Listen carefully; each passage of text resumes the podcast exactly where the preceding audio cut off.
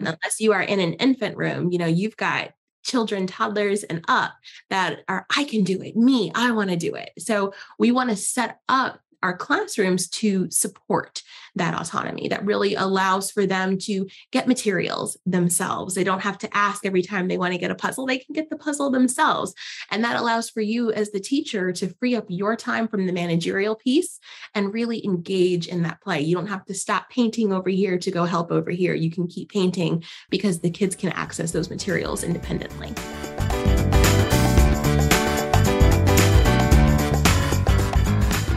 Everyone. I'm Kate Klein from Teachstone, and welcome to the Teaching with Class podcast. Well, it's that time again. We're gearing up for the start of a new school year. It's always such an exciting and busy time. In my experience, whether you're new to teaching or a seasoned professional, you view setting up your classroom as one of the most important things you do all year. You want a classroom setup that sets everyone up for success. And there are so many things to consider in order to do that. Today, Alicia Saunders Wilson joins me to help us all think through the many start of the school year decisions we're facing. Alicia is a class specialist here at Teachstone.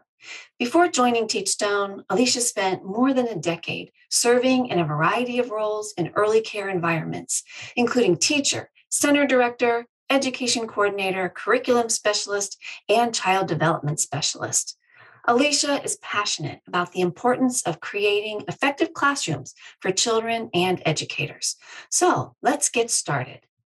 Okay, so let's dive in. And I want to say welcome, Alicia, to the Teaching with Class podcast. I'm really excited to have this conversation with you today. Thank you for having me. I'm excited to be here. Yeah, it's going to be fun.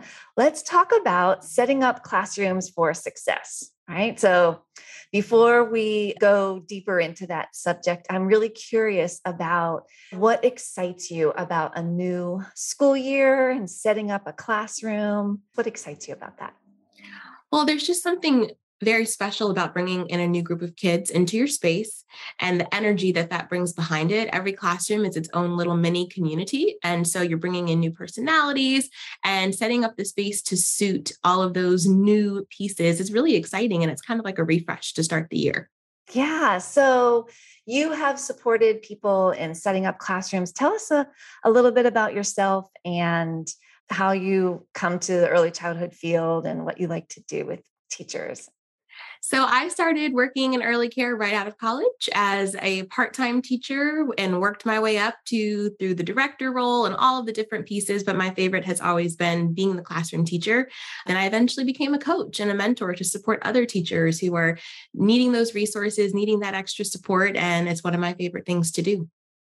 Awesome. So the excitement that you have about the new school year comes from that love of teaching, but also the support for teachers that you've given as a coach and all these different perspectives that you bring to like, what can we do to make sure that before the students or the young children even get there, what we can do to make sure that we're really setting ourselves up for success. So I thought we would take this class based approach to having this discussion. So let's start with, with classroom organization. Since we're talking about classroom setup, many teachers start right by thinking about like, okay, where am I going to put everything? Where does the shelves go or the desks or whatever age level they're working in? What kinds of things do you think teachers should keep in mind when we think about classroom organization, specifically maybe like productivity, behavior management? So I think flow is the first thing that comes into my mind, right? We want to make sure that children are able to have enough space to work without being interrupted because somebody has to walk through their center to get to the next space. You know, things like art, obviously, if you've got a sink or something nearby, you're going to want to put art pretty close to there. But then also thinking about noise level, right? If we've got block center and we've got dramatic play and there's lots of loud, exciting things happening there, but then we've got the reading nook right in the middle between those two, it doesn't quite allow the children to really dive into what they're interested in or what they're working on. So, thinking about those pieces, we want to separate those quieter spaces to allow those children to really get involved in their work and then have our louder spaces maybe on the other side of the room or have some type of barricade. And then the other piece is when you think about flow is the movement in the classroom? Are mm-hmm. children able to move through the space and have defined spaces? Or do we have like runways where we can go taking off across the room and go running that encourages some of those challenging behaviors? And we're looking for more of the uh, walking feet in the classroom, mm. right? We're going to want to have spaces that encourage that as well.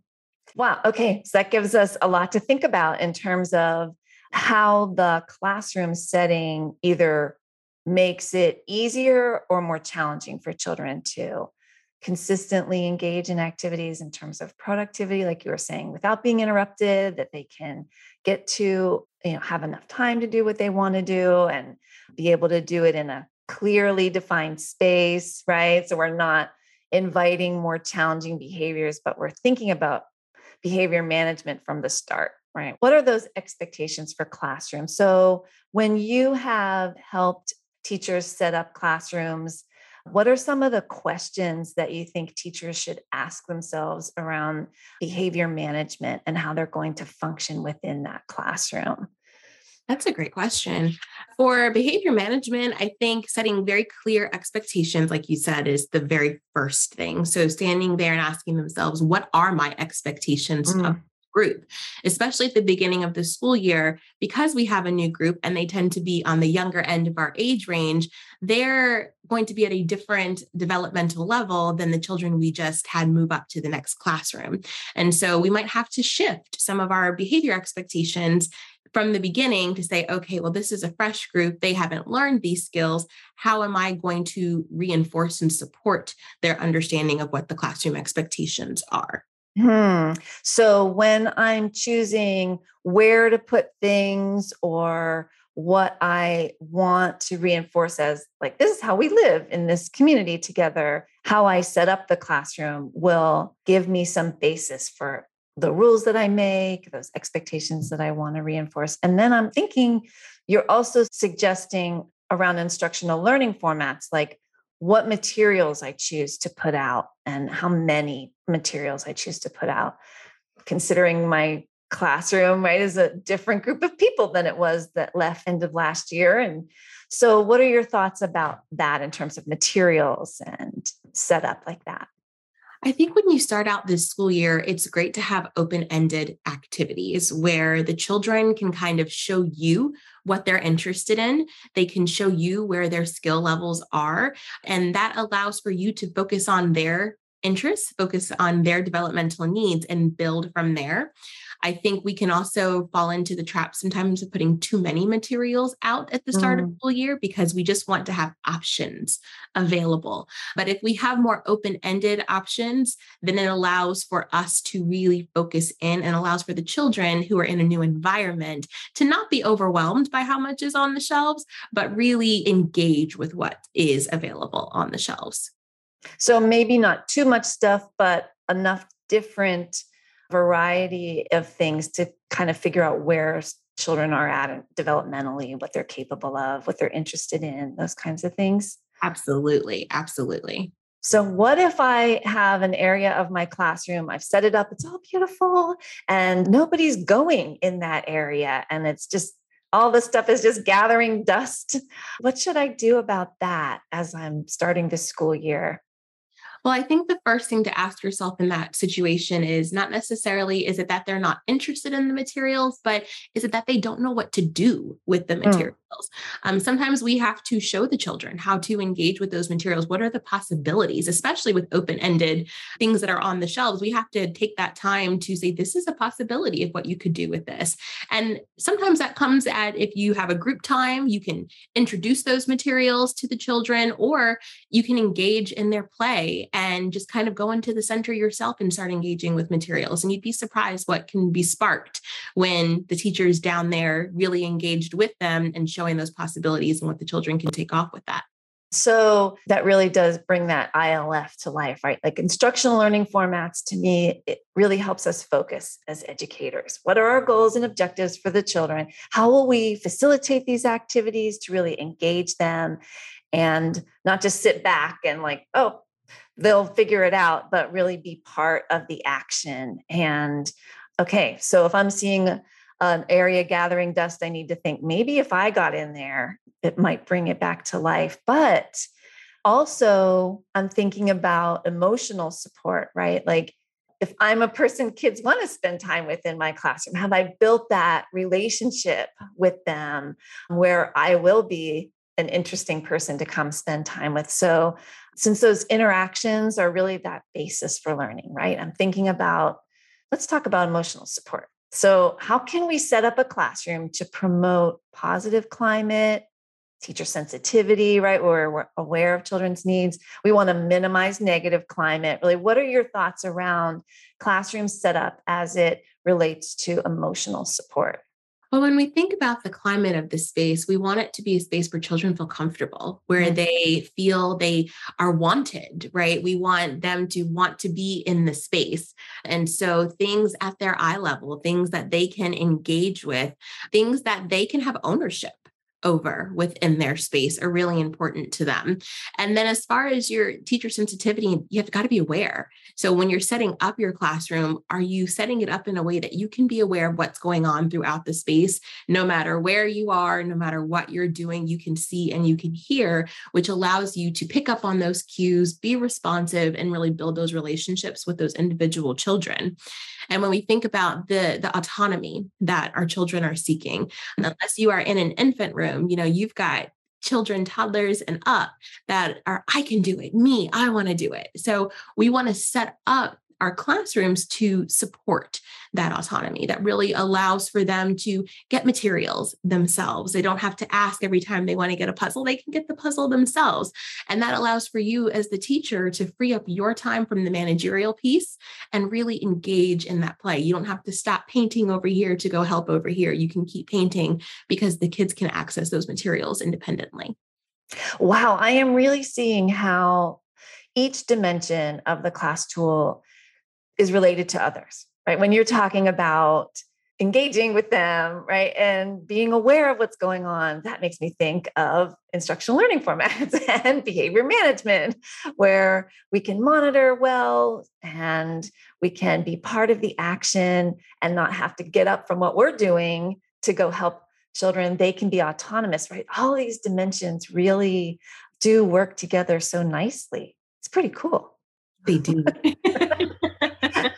and classroom setup is really setting the stage for each of those dimensions then to come to life, right, in the classroom. What if I'm seeing or I'm noticing some negative climate happening in terms of children maybe arguing over materials or not comfortable in this space. Like you were saying, it needs to be a comfortable space where children can feel welcome to be together. But what if I'm noticing sort of quarrels or problems? What kinds of things could I do to help that?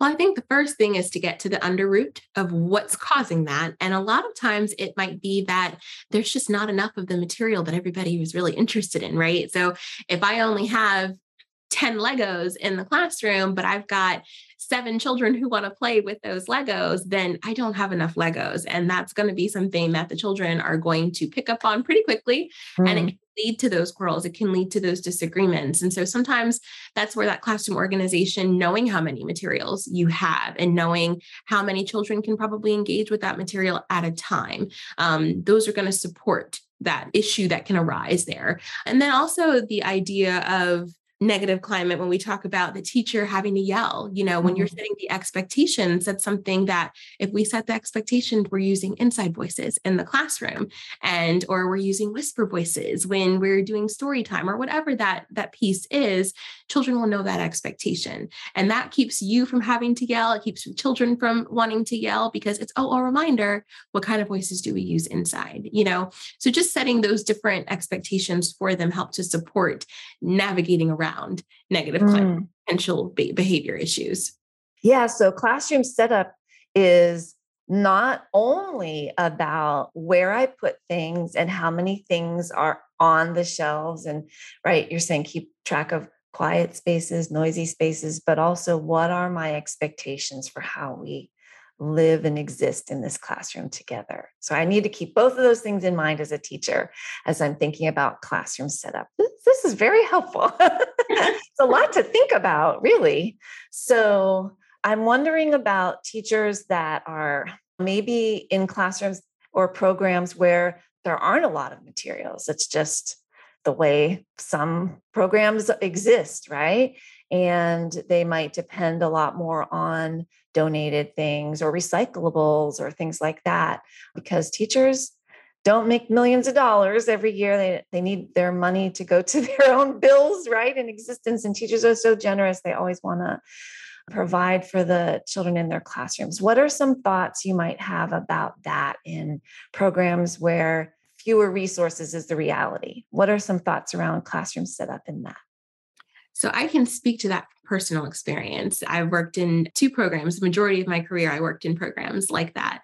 And really, I had to get over that hump initially where you're like, I want the brand new toys, I want the shiny things that the kids are interested in.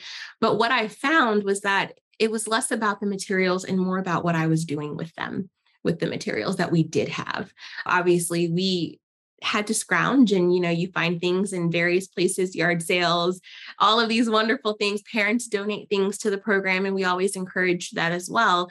But it really came down to what could we do with it? What were the options? And i think if we support the children with finding various things to do with the resources that we have those resources stay interesting. They keep life because there's so many options. If we get stuck with we can only build a tower with blocks then yeah we're going to tire of those really quickly. We're going to see some escalation in the negative climate because we're going to get bored. And when kids get bored, they tend to start leaning towards those more challenging behaviors. Right. But what else could we build? What else could we do shadow tracing with the blocks? Could we measure how many blocks it takes to get from one side of the room to the other side of the room? You know, there's all of these different pieces, and it takes the teacher having to maybe step out of your comfort zone of wanting those new things and really exploring the possibilities with what we've got yeah, really like being creative. And it's okay. It's okay to be creative. The other thing that I was thinking about while you were talking was rotating materials, right? How did you manage? Because if you have fewer things, you can, or even if you have a lot of things, sort of rotation of materials is an important way of approaching development as children grow and their interest level in things. What are your thoughts about that? Yeah, I think that's part of not putting everything out to begin with, right? Not putting all your cards on the table at the start of the school year, right? You want to put out some things and reserve some things. And then you'll notice when children get tired of a material, it's time for a swap. You know, swap that material out with something else that might regain their interest. Uh, but also, if it's something that they really enjoy, but it's been out for three or four months and they've kind of exhausted their options with it, swap it out for something new. You know, if you've got a teacher closet within your classroom or if your program has a materials closet, closet that you can swap materials out, go for it because that also brings life back into the program, into the centers. And you'll kind of notice when that happens because let's say maybe it's the science center and it had lots of activity at the start of the school year, but now fewer and fewer kiddos are wanting to go in there, then that might be a great signal to you. Oh, we need to swap those materials out. And that's a great option to support bringing life back into that center. Children are growing and learning so quickly, even just a matter of weeks it means they're in, often in a new developmental place, right? They something's gone for a few weeks, it comes back, they might use it in a new way or in a combination, a new combination with some other materials and things like that. They're open to always trying new things if we're ready to meet them there, right? So let's think about instructional support. We don't want to leave that out of the conversation. So, what about some tips on setting up the classroom to promote, like you were talking about, this sort of thinking and problem solving or language development? How does classroom setup influence that? So, when I think about this piece, I think the first thing we have to ask ourselves is how engaged as teachers are we while the children are doing their activities? And if there's a barrier, identifying the barrier, and then what can I do to overcome that barrier? And I think for the first piece, most people struggle getting down on the children's levels in this piece because they're smaller than us and sitting on the floor can only go but for so long, right? So I've had teachers who've used traveling chairs to move from space to space so that they can really sit down comfortably as a teacher and engage in that play. Because if they're more focused on being uncomfortable on the floor, they're maybe not going to ask those questions that get a little deeper, that encourage the children to persist a little bit longer. And so having that ability to make yourself comfortable while you're going into those spaces helps. Another piece I've had teachers who give themselves questions question starters that they might put up on teacher level in the classroom on the walls that are just open ended starter questions. You know, what if we did this? And what do you think would happen? If we tried this instead, just to help them feel more comfortable so that they're not drawing in a blank space. Uh, mm. Because sometimes we get engaged in those activities and we lose our thinking teacher minds because we're having so much fun in the play, but we can support play while also supporting education and learning and understanding. And so sometimes you need that little sentence starter to prompt you, oh, here's a good question I could ask about this, which I think helps.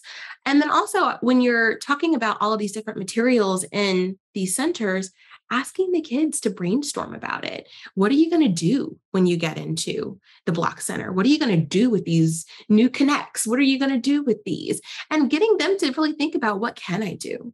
With them and then asking them another question to support pushing it a little bit further. Well if you're going to build a city is it going to have small buildings and big buildings? Tell me more about that. And pushing them to ask just a few more questions to really flesh out their ideas. And so your classroom materials will support that and how you set up the space to have ample space to do that so that you can get in the center and support and engage and to allow them the space to grow within the center supports as well that is so helpful because there are times when you get down on the floor as a teacher and you think, I am never going to get back up. I, I am stuck on this floor now. So having that traveling chair would be really helpful. So I can get up and down easily and move about, but be comfortable to engage with children throughout the classroom as I as I move around and interact with them. So thank you for those tips. That's awesome. So let's think about our three big takeaways here, if we summed it up into the three big things we want everybody to think about as they're setting up their classroom, it sounded to me like we had this focus on productivity and behavior management, right? Around where you put things, what the rules are, thinking about those areas and things like that. And then emotional support, any last thoughts about autonomy and relationships in the classroom? Anything else about that? I think, as far as autonomy goes, allowing children to really own the community of their classroom really helps to make it that safe place that really makes that emotional support piece so much more attainable for mm-hmm. a teacher to really connect with the children when they feel like they have ownership in their classroom too. Yeah, yeah, that's so critical. And then in terms of instructional support, making sure we're comfortable as the teacher in the environment to be able to be able to think on our feet with a little bit of support or on our seat if we're sitting down at their level with our traveling chair where we have that environmental support for what things I could ask or how I could engage with with children in this classroom. That is very helpful. So I have been asking people on the podcast to share some encouragement with teachers. It's a challenging profession to be in right now, and we're so grateful for the dedicated teachers that come back day after day, who really give their life energy towards making classrooms the best place they can be for the children that are there. So, what encouragement would you offer to classroom teachers right now? Yeah, I think it's that what you're doing matters in in so many different ways. You know, as an adult, I still remember my preschool teachers. I still remember I hold very near and dear to my heart the preschool that I went to as a child because so much of who I am is because of those people who were there supporting me and being my teachers. And so, you know, I think as a teacher, it's challenging right now. You're absolutely right. But when we think about the impact, especially with our earlier children in those early stages, it's just immeasurable. So hang in there. It is a difficult time, but you are literally changing lives every day. Awesome. Thank you so much, Alicia. It's been really great talking with you today. Thanks for sharing all your tips and wisdom with us. Thanks for having me, Kate. Okay, so it's so helpful to have a class focused approach for classroom setup this year. As an educator, if I think about it as setting the stage for each of the class dimensions to come to life in my classroom, I can consider these important things. How will we use this space as children and teachers? And then what are my expectations for behavior and routines? And how will I teach those expectations?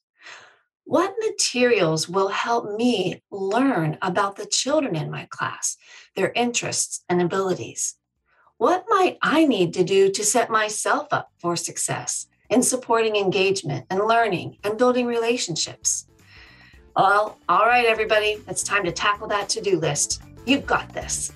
Until next time, Take care of yourself and your team because what you do matters.